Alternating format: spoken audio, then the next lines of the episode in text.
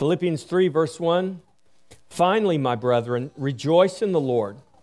For me to write the same things to you is not tedious, but for you it is safe. Beware of dogs, beware of evil workers, beware of the mutilation. For we are the circumcision who worship God in the Spirit, rejoice in Christ Jesus, and have no confidence in the flesh. Though I also might have confidence in the flesh, if anyone else think he may have confidence in the flesh, I more so. Circumcised on the eighth day of the stock of Israel, of the tribe of Benjamin, a Hebrew of Hebrews, concerning the law, a Pharisee, concerning zeal, persecuting the church, concerning righteousness, which is in the law, blameless. But what things were gained to me, these I have counted loss for Christ. Yet indeed I also count all things loss for the excellency of the knowledge of Christ Jesus my Lord, for whom I have suffered the loss of all things and count them as rubbish, that I may gain Christ and be found in him, not having my own righteousness, which is from the law, but that which is through faith in Christ, the righteousness which is from God by faith, that I may know him and the power of his resurrection and the fellowship of his sufferings, being conformed to his death, if by any means I may attain to the resurrection from the dead. Not that I have already attained or am already perfected but I press on that I may lay hold of that for which Christ Jesus has laid hold of me. Brethren, I do not count myself to have apprehended, but one thing I do, forgetting those things which are behind and reaching forward to those things which are ahead.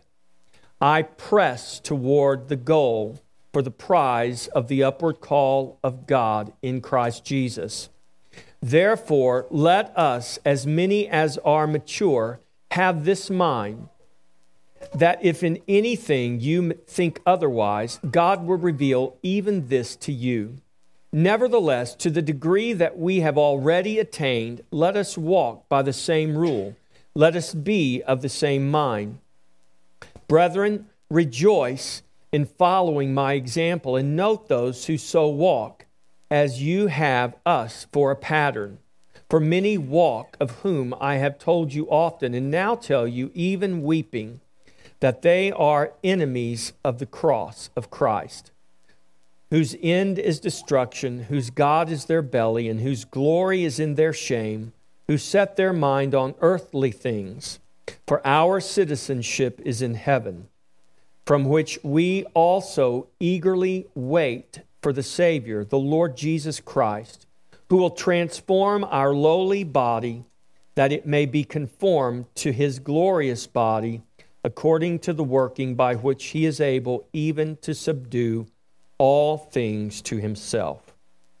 Therefore, my beloved and longed for brethren, my joy and crown, so stand fast in the Lord, beloved. Well, Father, we ask that you would take this gospel, that, Lord, the seed of your word, the good seed of your word, that you would plant it in the good soil of our hearts, that it would bear a harvest, that the life of Christ would be manifest through us, your ground, for all the world to see, to give witness to your glory. Father, we ask that you would do this, that you would use your people, that you would use your church, that you would use Christ's fellowship to give witness to your glory. Father, we ask this in Jesus' name. Amen. So, here in this chapter, I want to, I want to focus on some things that Paul points out, uh, some things that stuck out as I read this chapter. He says that we should rejoice. He says, Rejoice in Christ and have no confidence in the flesh. So we must be a people that learn how to rejoice. He also said to count. He said, I also count all things lost for the excellence of the knowledge of Christ. We need to be a people who learn how to count, to count what is loss and to count what is gain. He said, I press on that I may lay hold of that for which Christ Jesus has laid hold of me. We need to be a people who learn how to, to press, to move forward, to press into, to not shrink back, but to press forward. And we do that by looking ahead, by reaching ahead, and forgetting what is behind. So we're not pressing while we look behind, we're pressing as we look forward. We need to be a people who learn how to press forward. We need to be a people who learn how to walk. He said, Let us walk by the same rule, let us be of the same mind. Join in my example and note those who so walk as you have us for a pattern. For many walk, he goes on to say, as enemies of Christ. So we need to ha- learn how to walk as Christ walked. We need to learn how to walk as allies of Christ. We need to learn to walk not as citizens of this world, but as citizens of heaven, because that's where our citizenship comes from. And we need to learn how to stand. Paul writes this in his letter to the Ephesians. He says, Having done all to stand, stand therefore. We need to learn how to take our position and stand firm, rooted and grounded, not in sinking sand, not in the sand of this world, in the doctrines of men in the doctrines of this world, but in Christ, the solid rock, rooted, grounded, and founded on that foundation, able to stand and to withstand in the day of trouble, even as the storms come and the winds blow and the rains beat down, our house shall not fall if we are standing on the rock. And we do this so that we are able to lay hold of that for which Christ laid hold of us. That's a statement you need to think about a little bit. We're going to come back to that in just a moment. So let's talk about rejoicing. We need to be a people who learn how to rejoice. Later on in this letter, uh, in chapter 4 of this letter, Paul writes, Rejoice in the Lord always. And again I say, Rejoice. Rejoice in Christ Jesus and have no confidence in the flesh. We must learn to rejoice in Christ, or we will find ourselves in a sad state. It's easy to rejoice when we have something to, to rejoice over, right? when you're feeling great, when you're feeling up, when you're feeling good about life, like the song we sing, when the world is all that it should be and the sun is shining down on me, it's easy for me to say, Blessed be the name of the Lord. But what happens when the world is not all as it should be? What happens when the sun is not shining down on me? What happens when we walk through the valley of the shadow of death? what happens when the world presses against us and trial and tribulation, the fiery trial comes. The Bible doesn't say rejoice when it's convenient, rejoice when you feel like it, rejoice when the circumstances warrant. The Bible says rejoice in the Lord always. And again, for emphasis, Paul says, I say rejoice. Paul declares, What things were gained to me, these I have counted loss in Christ. In other words, there were things that Paul once counted as gain, things he put great confidence in, that he came to count as loss so that he may gain Christ. He did not mourn over his loss, he rejoiced in those things that were lost to him because the loss of those things meant gain in Christ. So we might ask ourselves what things were gained to us at one time that we can now count as loss for Christ? What has become lost to you that has translated into gain for you in Christ. So do we do we count them as loss, those things, or do we lament the fact that they are gone from our lives?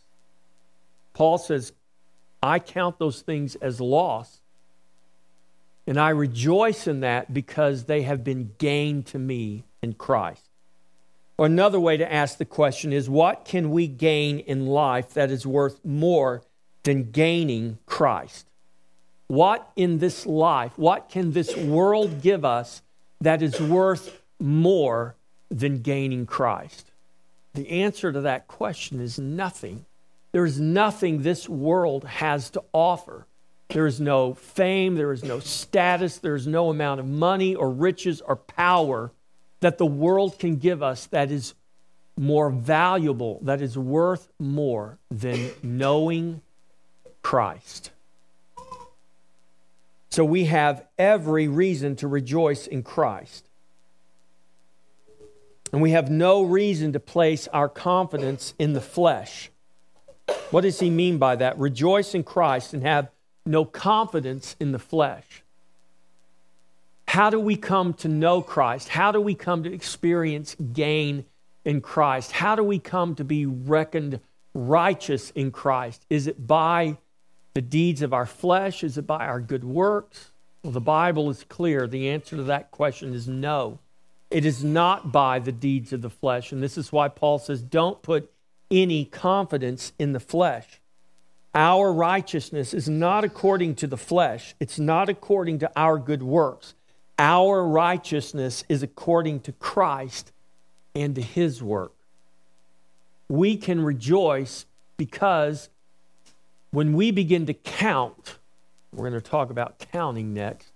When we begin to count, when we learn how to count, we will figure very quickly that we fall short, that we do not measure up that we do not add up to what Christ requires. And we can either we can either mourn that fact, we can either throw up our hands and say I don't know what to do about that, or we can count correctly, reckon co- correctly and understand that our reason to rejoice is not because we can measure up. Our reason to rejoice is because Christ has measured up. Christ did the work that we could not do. So our righteousness is imputed to us, is accounted to us, is given to us as a gift by God's grace through faith in Jesus Christ. But when God gives us that righteousness by giving us his life, he also gives us the ability to gain. And that ability to gain, that capacity for gain is greater than anything that we can humanly imagine because it transcends anything of this temporary world we live in. And what God has given to us in Christ is spiritual. It's it's solid. It's more solid than the earth we stand on. It's spiritual. That means it's eternal. It will never pass away. In other words, whatever you've lost of this world and whatever you've gained in Christ, you've lost things that were going to pass away anyways. What you have gained in Christ is eternal, it will never pass away. So we have reason to rejoice. We have reason to count it all joy. Paul says, Count all things lost for the excellence of knowing Christ. We need to be a people that knows how to rejoice. We need to be a people that know how to count. In knowing Christ, we cannot lose, even when we suffer loss. Do you know the difference? You can suffer loss in Christ, but you cannot lose in Christ. You may suffer loss, you may suffer great loss, but you cannot lose in Christ we must be reminded that Jesus came so that we would have life and have it abundantly or to the full. That means even in death, we win. the things of this world that are lost to us are gained to us in Christ. Paul counted all things lost for the excellence of the knowledge of Christ. He said, I count all things lost for the excellence of the knowledge of Christ. In other words, whatever he counted as gain before he came to new Christ, he realized that everything that he had counted on, everything that he had valued, everything that gave him stature and, and importance, all of those things that, that he looked to to measure up to God, he realized those were nothing. They were lost. They were, in fact, rubbish, he said. And he said the loss of those things was worth the excellence of knowing Christ, the excellence of the knowledge of Christ. he rejoiced to suffer the loss of all things that he may gain Christ. And he writes this he says, That I may gain Christ. So we must learn to count that we may gain Christ. To gain Christ is to be found in him, it's to be found and to find oneself. It's not only that God has found you, it's that do you now find yourself in Christ? You hear this sometimes when you read books or watch movies or you someone say I'm I'm out to find myself. I want to find myself. I'm on a quest to find myself. Well, what is, what does that even mean? I mean, just look here you are, right? I don't need to find myself. I'm right here. I'm right here. You don't need to find yourself. No, you need to be found by Christ. And you need to find yourself in Christ. And this is what Paul says I count all things lost for the excellence of knowing Christ, that I might gain Christ, that I would be found in him, and so find myself in him to gain Christ is to lose one's own self righteousness and gain the righteousness that is from God by faith in Jesus Christ. To gain Christ is to gain his very own righteousness, not by our own merit, but by grace through faith in him. Paul writes, I count all things lost for the excellence of knowing Christ that I may know him. We must learn to count that we may know him. Learning to count is important for many reasons, but especially when it comes to know Christ or when it comes to knowing Christ. It's like it's like I always say, you're gonna, you will never know your salvation until you know your sin. You'll never know how great your salvation is until you know how great your sin is. You'll never fully appreciate what God has saved you to until you understand what He has saved you from. This is why learning to count is important. We must learn to count in order to know what of this world we have lost and what we have gained in coming to know Christ.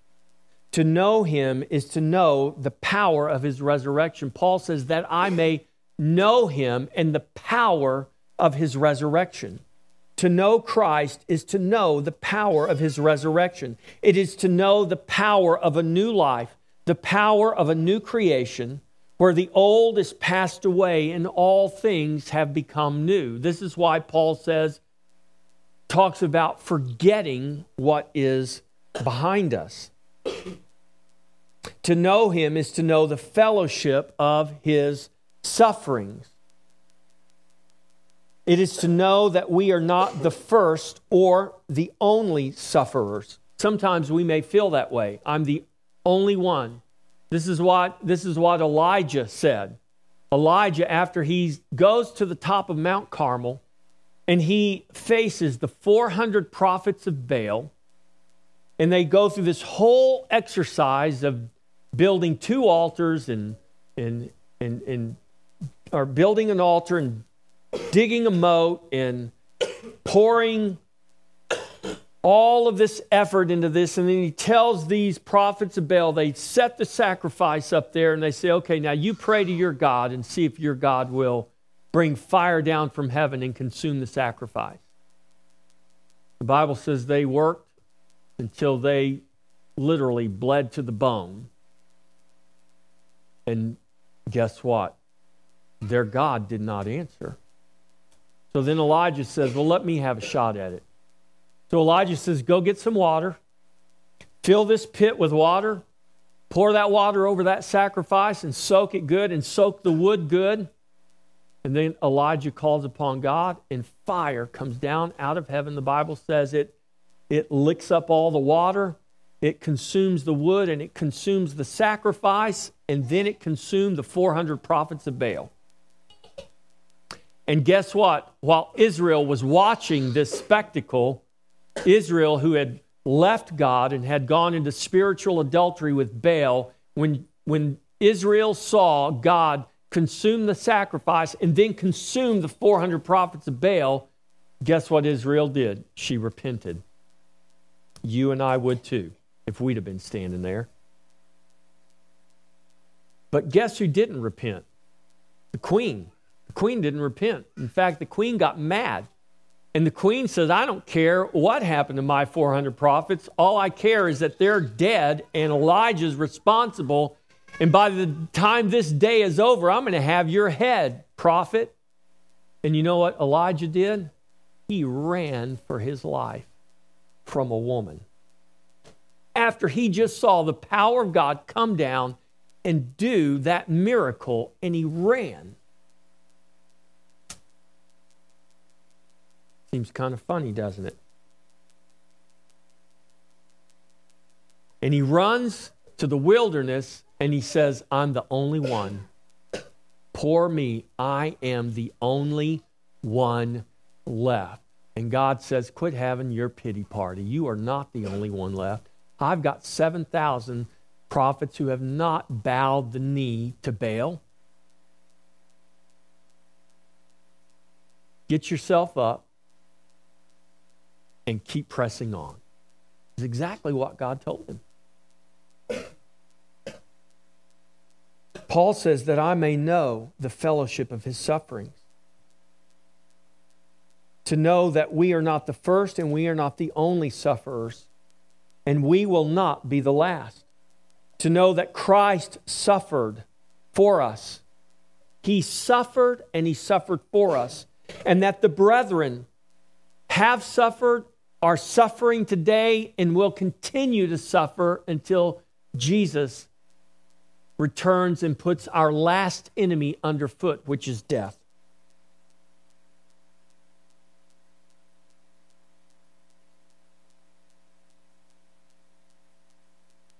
And so there is a fellowship of suffering in knowing Christ because the power of his resurrected life is in opposition to the sin and death of this world. Do you hear me?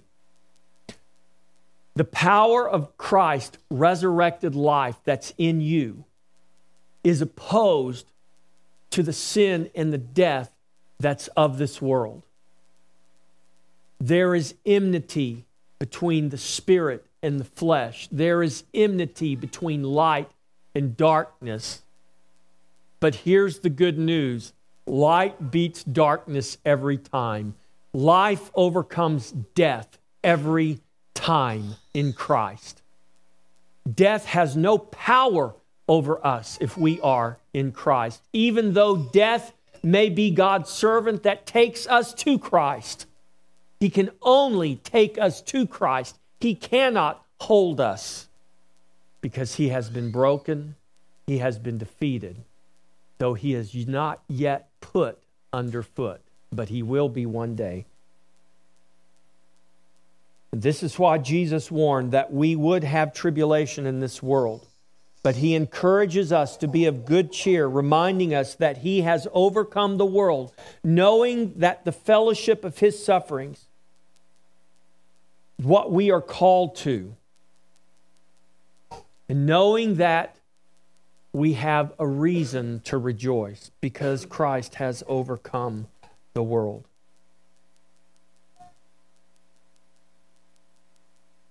That we may know him and be conformed to his death.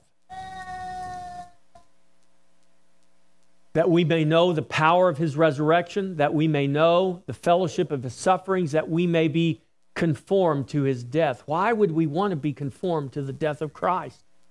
Yet that's exactly what the Bible says. If we're not crucified with Christ, we cannot be raised with him. The only way a resurrection can happen is if there is a death. And it's like the old saying goes everybody wants to go to heaven, but nobody wants to die. We all want to be resurrected. We want to be raised with Christ, but the only way that's going to happen is for us to first be crucified with Christ. We say Christ came so that we could live, but before we can live, we must die. Christ came and he was crucified so that we could be crucified with him. And in being crucified with him, we are raised up in his life, in the power of his resurrection. This is why suffering is always spoken of as a temporary state of existence for the believer. Because as long as our life may last on this earth, even if it's a very long one, compared to the eternity in the presence of the Lord, free from death, free from sin, free from all suffering, this life is nothing. In fact, the Bible says it's like a puff of steam that passes before your eyes. You're cooking that delicious dish for supper, and you pick up the lid from your skillet or your pot, and that steam comes up. Count how long it lasts. It doesn't last very long. The Bible says that's, that's our life. That's the extent of our suffering. If you were to suffer all of your life on this earth, But there is a reason that Paul prayed that I may know the fellowship of his suffering. Because to suffer with him is to rule and to reign with him. Don't despise suffering and don't despise tribulation. Because those things, the Bible says, are working for you a more eternal weight of glory.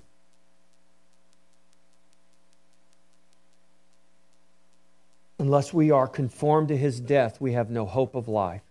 And the life Jesus came to provide for us is life in every sense of the word and in every aspect of who we are in spirit, in soul, and in body. That I may know him and attain to the resurrection from the dead. If I am conformed to his death, I will attain the resurrection from the dead. This resurrection from the dead is not just a spiritual or a, a mental resurrection, it's not an imaginary resurrection, but a physical, bodily resurrection, just like the resurrection of Christ. If we have been crucified with Christ, conformed to his death, then we are already raised up in his life. In our spirit, we are already made new. In our mind, we are being made new.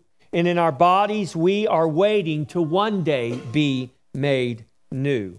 In the resurrection from the dead, our mortality will put on immortality, our weakness will put on power, our corruption will put on incorruption. In that day, we will be physically raised in the image of the heavenly man, according to the life of Christ that we now have, in the image we now bear in the Spirit.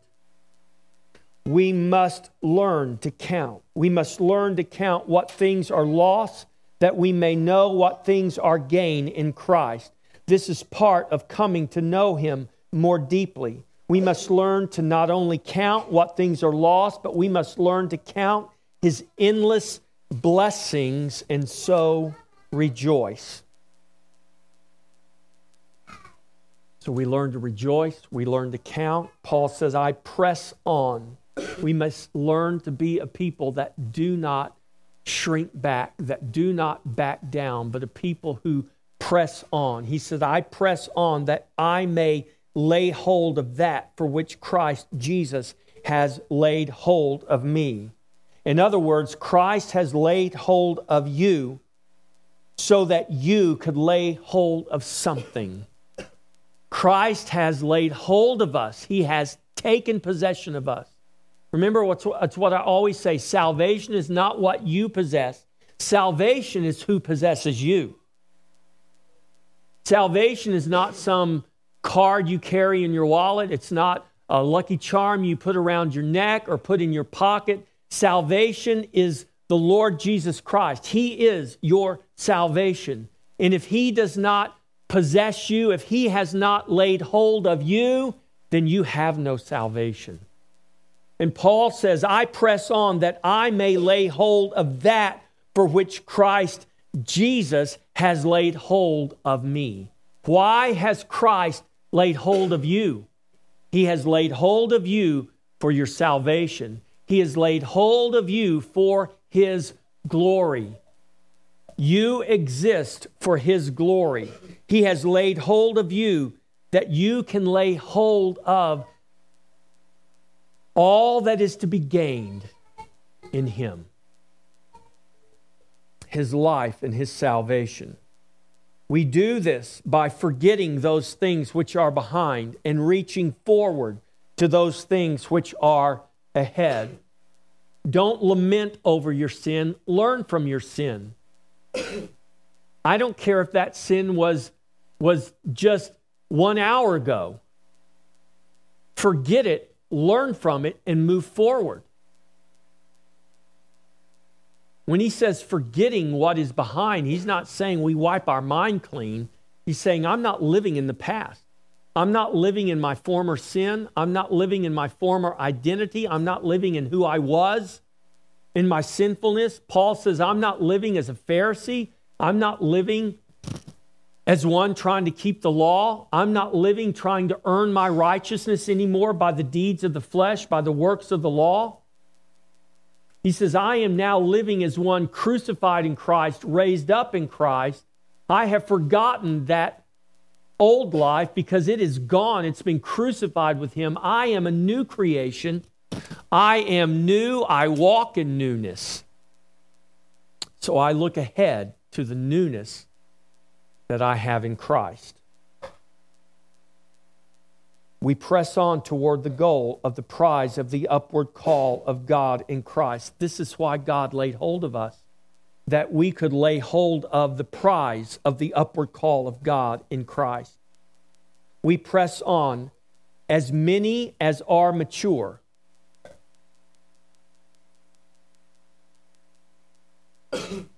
when we see the story of Jacob coming back into the land, and he meets his brother Esau. And Jacob has a great company.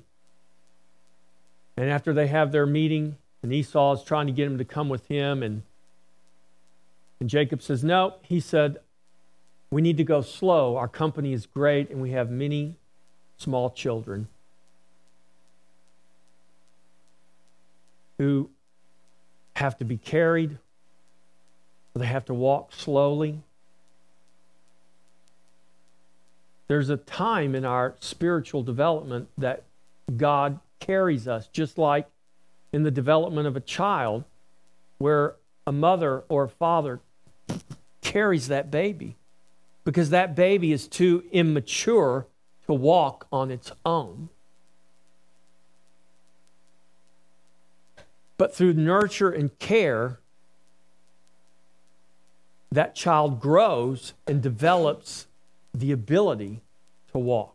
And this is what Paul is saying. I press on. And he says, and as many as are mature have this mind. He's saying to us, he's commanding us to have this mind. In other words, if you're old enough to walk, this is the mind you should have that you are pressing on, that you are pressing forward, that you're not looking back, that you're not living in the past, if you're walking, if you're, you're mature enough to walk, this is the mind you are to have. Press on, move forward, look forward, reach forward, press for the goal of the prize of the upward call in Christ Jesus. Trust that God, even God, will reveal that if there is any other thought in your mind to do any other thing, He will reveal it to you. If you find yourself wanting to go back to the old, if you find yourself in love with the old instead of looking ahead to the new, God will remind you. Ask God to remind you. Ask God to help you, to give you the grace to change your mind, to turn your heart and to turn your eyes away from what was behind you that you are to be forgetting and to look forward to those things which are ahead. We need to learn how to press on in the Lord. We need to learn how to walk. He said, Let us walk by the same rule. Let us be of the same mind to the degree that we have already attained. Let us walk by the same rule. Let us walk following Christ and following the Christ like example of the apostles and all those who have gone before us, the great cloud of witnesses that are watching us as we run our race.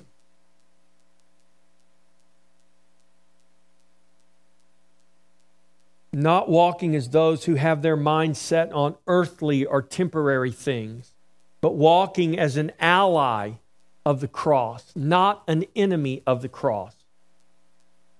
Walking as one whose citizenship is from heaven, not walking as one who is earthly or temporally minded, but walking as one who is heavenly and eternally minded, as Christ is. walk according to our citizenship. Our citizenship is in heaven, from which we also eagerly wait for the Savior. Do you catch that? We are waiting for the Savior. There's a lot of Christians today who are waiting for the Savior to take them out of this world. I got news for you that ain't going to happen. God didn't put you in this world to take you out of this world, He put you in this world to occupy and to advance his kingdom in this world. And Paul says right here, we are eagerly waiting for the Savior to come from heaven to earth. Not so we can go back to heaven, but so that we can, so that he comes and we will be transformed in these lowly bodies, and so that he will subdue all things to himself. When Jesus comes, he's, this is not a temporary coming. He's not going to come and snatch us away. He's coming and he is going to transform us and he is going to subdue all things to himself. It's exactly what the Bible says right here. For our citizenship is in heaven, from which we also eagerly wait for the Savior, the Lord Jesus, who will transform our lowly body that it may be conformed to his glorious body according to the working by which he is able even to subdue all things to himself. That's what he's coming to do. When he comes back, he is going to subdue all things to himself. And he will, in that process, put the last enemy underfoot death.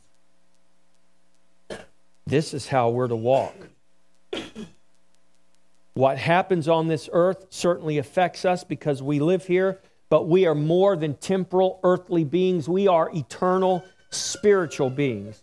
We have the promise from God that we will one day inherit this earth.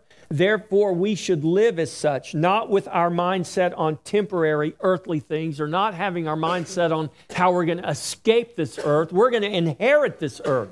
We need to have our mind set on the eternal plan and purpose of God working with God, believing that as it is in heaven, it shall be on earth. That is, all things are subdued in heaven, even so, all things will be subdued here on this earth. Walking while we are waiting for our Savior to come from heaven back to this earth. Our citizenship is in heaven, and we are on this earth waiting for the Savior to come from heaven back to this earth. And when Jesus returns to this earth, he will transform our lowly body that it may be conformed to his glorious body, and he will subdue all things to himself. Learn to rejoice, learn to count, learn to press, learn to walk. Paul says, Therefore, my beloved and longed for brethren, my joy and crown, so stand fast in the Lord. Stand fast, pressing on and reaching forward to those things ahead. Stand fast, forgetting those things which are behind, those things which have been nailed to the cross of Christ. Stand fast in the present, letting Christ define you now, letting Christ identify you now, letting Christ now be your future, even as he has already redeemed your past. Stand fast in maturity, living by the same rule and being of the same mind that seeks to lay hold of that for which Christ has laid hold of us. Stand fast, following the Christ like example of others before us and around us. Stand fast against the enemies of the cross. Stand fast against this as citizens of heaven, eagerly and expectantly waiting for the Savior to come to earth from heaven to transform us and to subdue all things to himself. Stand fast in the Lord, living your life for God's eternal purpose and for his eternal glory. So we are to stand fast. And when we do that, And when we ask God, He will give us eyes to see and to know all that we have reason to rejoice. He will help us count those things that are lost that have meant our gain in Christ. He will help us press on, not shrink back. He will help us walk and not faint. He will help us stand and not fall. That is his promise. That is why he has given us his spirit and sealed us with that promise. Because you are here, laid hold of by God for a reason, and you are to live for that reason. You are to live for that cause and no other. We are the church. We are the redeemed of the Lord, bought with the precious blood of Jesus. There is nothing greater that God could have given us. There is nothing of this earth that is worth more than knowing Him and gaining Him. And in that, I pray you will find reason to rejoice in the Lord always. And again, rejoice. Amen. Let's get ready to come to the table. Here's your charge be a people that knows how to rejoice. Learn to rejoice. To rejoice in the Lord always and in all things, putting no confidence in your flesh or in the temporary things around us. Be a people that knows how to count, that counts all things lost for the excellence of the knowledge of Christ, that we may gain him and know him, and in doing this, we will learn how to count our blessings, every one of them.